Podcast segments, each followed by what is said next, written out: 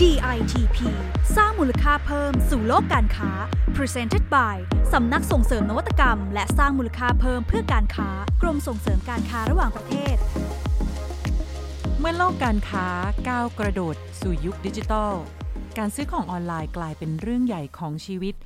ที่ผ่านมาอีคอมเมิร์ซเติบโตแค่ไหน และธุรกิจจะก้าวไปต่อทางไหน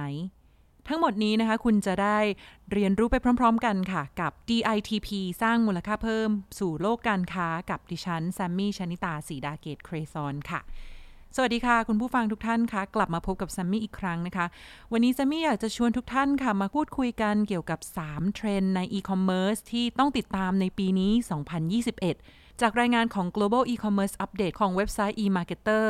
ยอดขายออนไลน์ทั่วโลกนะคะเพิ่มขึ้นจากปีก่อนหน้าถึง 27.6%ในปี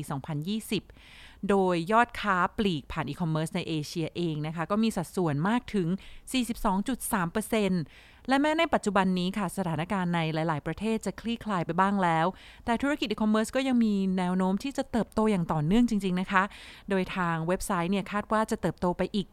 14.3%ในปีนี้ โดยมีประเทศจีนเป็นเรือธงนั่นเองค่ะเทรนด์แรกนะคะ ซึ่งเป็นเทรนด์ที่ทุกคนรู้จักกันดี นั่นก็คือเทรนด์ social commerce เป็นอีกเทรนด์ที่ได้ไปต่อแน่นอน Social Commerce คืออะไร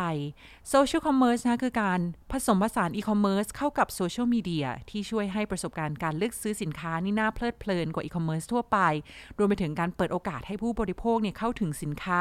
ก่อนที่จะรู้ตัวว่าตัวเองต้องการสินค้านั้นๆ ด้วยซ้ำ การขายสินค้าด้วยวิธีนี้นะคะเป็นวิธีที่ทรงพลังมาก ๆ ค่ะ จนบริษัทโซเชียลมีเดียอย่าง Instagram เนี่ยต้องเปิดฟีเจอร์ Instagram Shop เมื่อปีที่แล้ว เพื่อที่จะให้ประสบการณ์การช้อปปิ้งในแอปพลิเคชันนี้สะดวกมากขึ้นค่ะ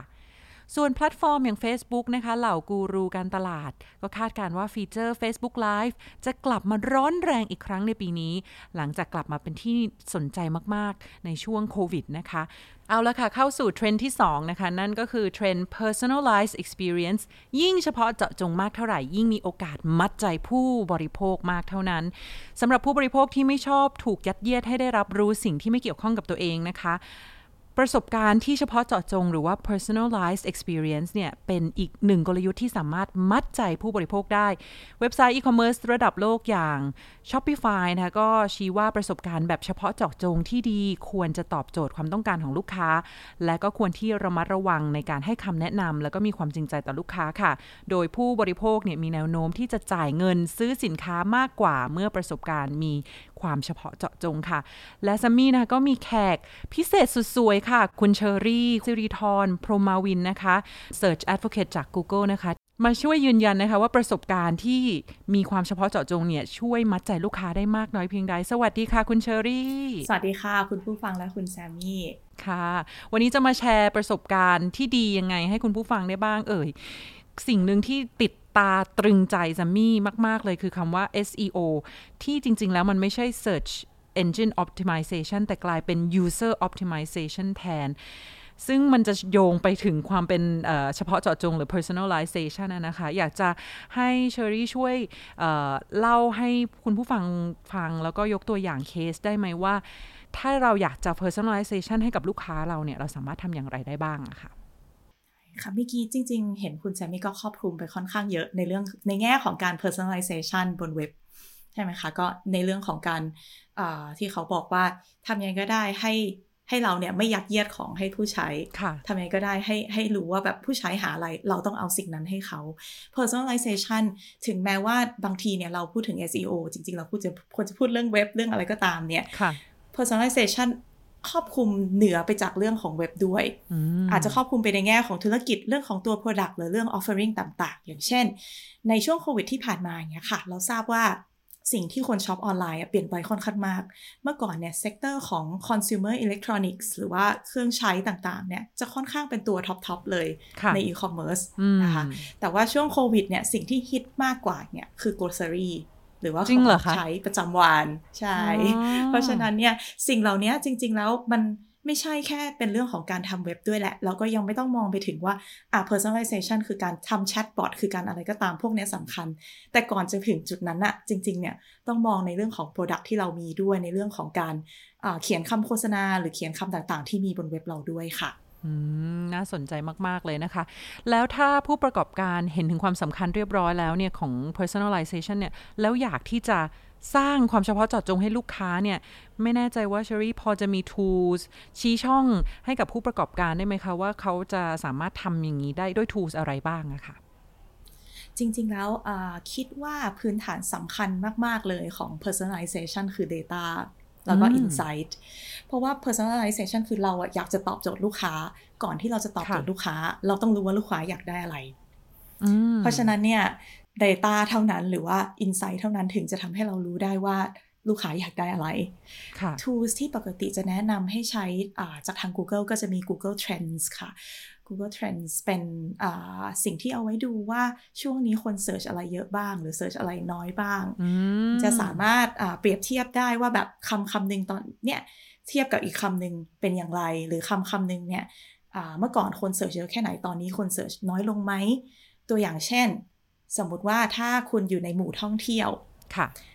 จะเห็นว่าถ้าเราไปใช้ Google Trends อย่างเงี้ยค่ะ ตอนนั้นเคยไปเล่นอยู่ก็ช่วงที่ปลดล็อกปลดล็อกดาวน์อะค่ะ Google Trends เนี่ยถ้าเข้าไปดูอะจะเห็นเลยว่าในไทยจะมีการเสิร์ชในเรื่องของ staycation สูงขึ้นเยอะมาก จริง ๆ ตอนนั้นเห็นเป็นประมาณแบบคูณสิบเลย ค่อนข้างเยอะค่ะแล้วก็ถ้าเสิร์ชลงไปลึกๆอีกเนี่ย ก็จะรู้ว่า ไม่ใช่แค่ staycation ที่คนเขาหา แต่ส่วนใหญ่คนจะ search ในจะมี concern ในเรื่องของ safety จะมี concern ในแง่ของว่า เออ ถ้าเราไป staycation แล้วเนี่ย มันปลอดภัยไหม เพราะฉะนั้นเนี่ย ถ้าเราเป็นผู้ประกอบการหรือว่าใครก็ตามที่มีธุรกิจในส่วนนั้นเนี่ย เราก็ควรจะรู้ว่า เออ โอเค คนอยากจะมา staycation เราจะมีแพ็กเกจอะไรให้เขาไหม เวลาเราทำเว็บเนี่ย เราก็รู้ว่า อะ คน มี concern ในแง่ของ safety ทำยังไงถึงจะต้องเขียนโฆษณาทำยังไงถึงจะเขียนเว็บ เพื่อให้คนรู้สึกว่าเออถ้าเขามาอยู่กับเราอะเขาจะปลอดภัยโรงแรมเราปลอดเชื้ออะไรอย่างเงี้ยค่ะก็เป็นอีกหนึ่งหนึ่ง tools นะคะ ที่จะสร้าง personalization ได้ Google มีอีก 2 tools ที่ จำเป็นมาก ๆ เลยเพื่อที่จะสร้างความเฉพาะเจาะจงให้ลูกค้าได้มีอะไรอีกบ้างอะคะใช่ มีสิ่งที่ใช้ได้อีกอย่างหนึ่งคือ Google Analytics ค่ะ Google Analytics เนี่ยเป็น tools ที่ฟรีก็คือไม่ไม่เสียเงินสามารถ เอาไปใช้ได้ เวลาใช้ก็คือเขาจะให้ข้อมูลที่แตกต่างไปจาก Google Trends ในแง่ที่ว่า Google Trends จะให้ข้อมูลทั่วไป คนเสิร์ชอะไรเยอะ อะไรนิยมช่วงนี้อะไรช่วงนี้ไม่ค่อยนิยม แต่ Google Analytics เนี่ยจะบอกคุณว่าเวลาคนเข้ามาในเว็บไซต์คุณแล้วเนี่ย เขาทำอะไรบนเว็บคุณบ้าง สินค้าอะไรบนเว็บขายดี หน้าไหนหรือเพจไหนบนเว็บคุณที่คนใช้เวลาเยอะ หน้าไหนที่คนอาจจะใช้เวลาน้อย ตรงไหนบนเว็บที่เราควรจะปรับปรุงอะไรเงี้ยค่ะ ถ้าเราเป็นเว็บอีคอมเมิร์ซเราสามารถดูได้เลยว่าอะคนชอบเข้ามาจากคำเสิร์ชนี้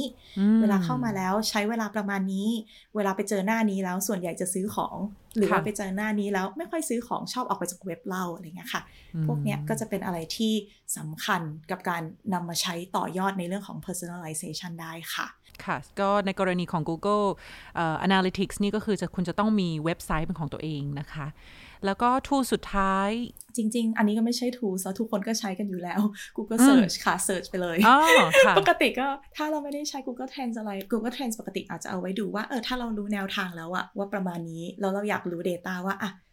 คนนิยมสูงขึ้นเท่าไหร่ แต่ก่อนที่เราจะไปถึงจุดนั้น บางทีเราก็อาจจะแค่สงสัยว่า เอ๊ะ ช่วงเนี้ยคนดูอะไรหรือแบบช่วงเนี้ยถ้าเราอยู่ในท่องเที่ยว คนเขาเสิร์ชอะไร หรือว่าคนเขาแบบว่าทำอะไรกันบ้าง หรือคู่แข่งของเราทำอะไรอยู่ หรือว่ามีอะไรที่เราจะแบบทำเพิ่มเติมได้ไหม อันนี้จริง ๆ ปกติการหา insights ไม่ต้องใช้ tools ไม่ต้องใช้อะไร แต่ว่าใช้ความพยายามความเข้าใจ ความมุ่งมั่นในการอยากรู้จริง ๆ อยากรู้จักลูกค้าของเรามากขึ้นจริง ๆ ค่ะ และนี่ก็เป็น 3 tools หลัก ๆ นะคะ ของ Google ค่ะ ยังไงต้องขอบคุณคุณเชอรี่สิริธรมาก ๆ เลยนะคะ ที่มาอาจจะได้มาคุยกันอีกในอนาคตนะคะ ยินดีมากค่ะ ค่ะ สวัสดีค่ะ สวัสดีค่ะ รู้เรื่องเทรนด์ personalization ไปเรียบร้อยแล้วเข้าเทรนด์ที่ 3 กันดีกว่าค่ะ integration ออนไลน์ก็ต้องมีการออฟไลน์ ในยุคที่การซื้อขายขับเคลื่อนด้วยประสบการณ์ แบรนด์ไหนที่อยากสร้างประสบการณ์ที่ไร้รอยต่อระหว่างโลกออนไลน์ กับออฟไลน์ได้คือผู้ชนะที่แท้จริง และนี่ก็คือกลยุทธ์ที่เรียกว่า O to O offline to online online to offline นั่นเองแหละค่ะที่ได้รับความนิยมมากยิ่งขึ้น เรื่อยๆ ในปัจจุบัน กลยุทธ์ O2O นี้นะคะกลายมาเป็นที่สนใจการที่บริษัทอีคอมเมิร์ซระดับโลกอย่าง Amazon เข้าซื้อซูเปอร์มาร์เก็ตแบบ Whole Foods Markets นะคะ เพื่อสนับสนุนบริการ Amazon Fresh ให้ลูกค้าได้ซื้อของสดหรือว่าสินค้าซูเปอร์มาร์เก็ตสามารถรอรับ สินค้าที่บ้าน การทำธุรกิจอีคอมเมิร์ซนะคะอาจจะไม่ใช่เรื่องยาก แต่ด้วยการแข่งขันที่สูงคนที่ทำได้ดีกว่า ก็ย่อมมีชัยไปกว่าครึ่งนะคะ ถ้าไม่รู้จะเริ่มต้นตรงไหนนะคะ บทความ looking forward 2021 e-commerce tips and tricks from the experts ในเว็บไซต์ของนิตยสาร Forbes นะคะ แนะนำว่าอาจจะเริ่มจากหลักง่ายๆ นั่นคือ 1. ให้คิดว่า e-commerce เนี่ยเป็นเรื่องของทุกคน ทุกคนในบริษัทควรมีส่วนร่วม และหมั่นให้ความรู้ซึ่งกันและกันค่ะ 2. ยึดประโยชน์ของลูกค้าเป็นหลัก เน้นการทำให้ทุกอย่างดูง่าย เพื่อให้คนอยากจะซื้อสินค้ามากยิ่งขึ้น และก็ 3. ใส่ใจในรายละเอียด เพราะหลาย ๆ ครั้งนะคะรายละเอียดนี่แหละจะทำให้เราอยู่เหนือคู่แข่ง และทั้งหมดนี้นะคะก็เป็นสิ่งที่น่าสนใจที่ควรจับตามองสำหรับอีคอมเมิร์ซในปีนี้สำหรับประเด็นอะไรที่น่าสนใจนะคะ กลับมาพบกับ EP หน้าในเรื่องงานออกแบบนวัตกรรมและก็ธุรกิจ กับรายการ DITP สร้างมูลค่าเพิ่มสู่โลกการค้าสำหรับวันนี้ดิฉันต้องลาไปก่อน สวัสดีค่ะ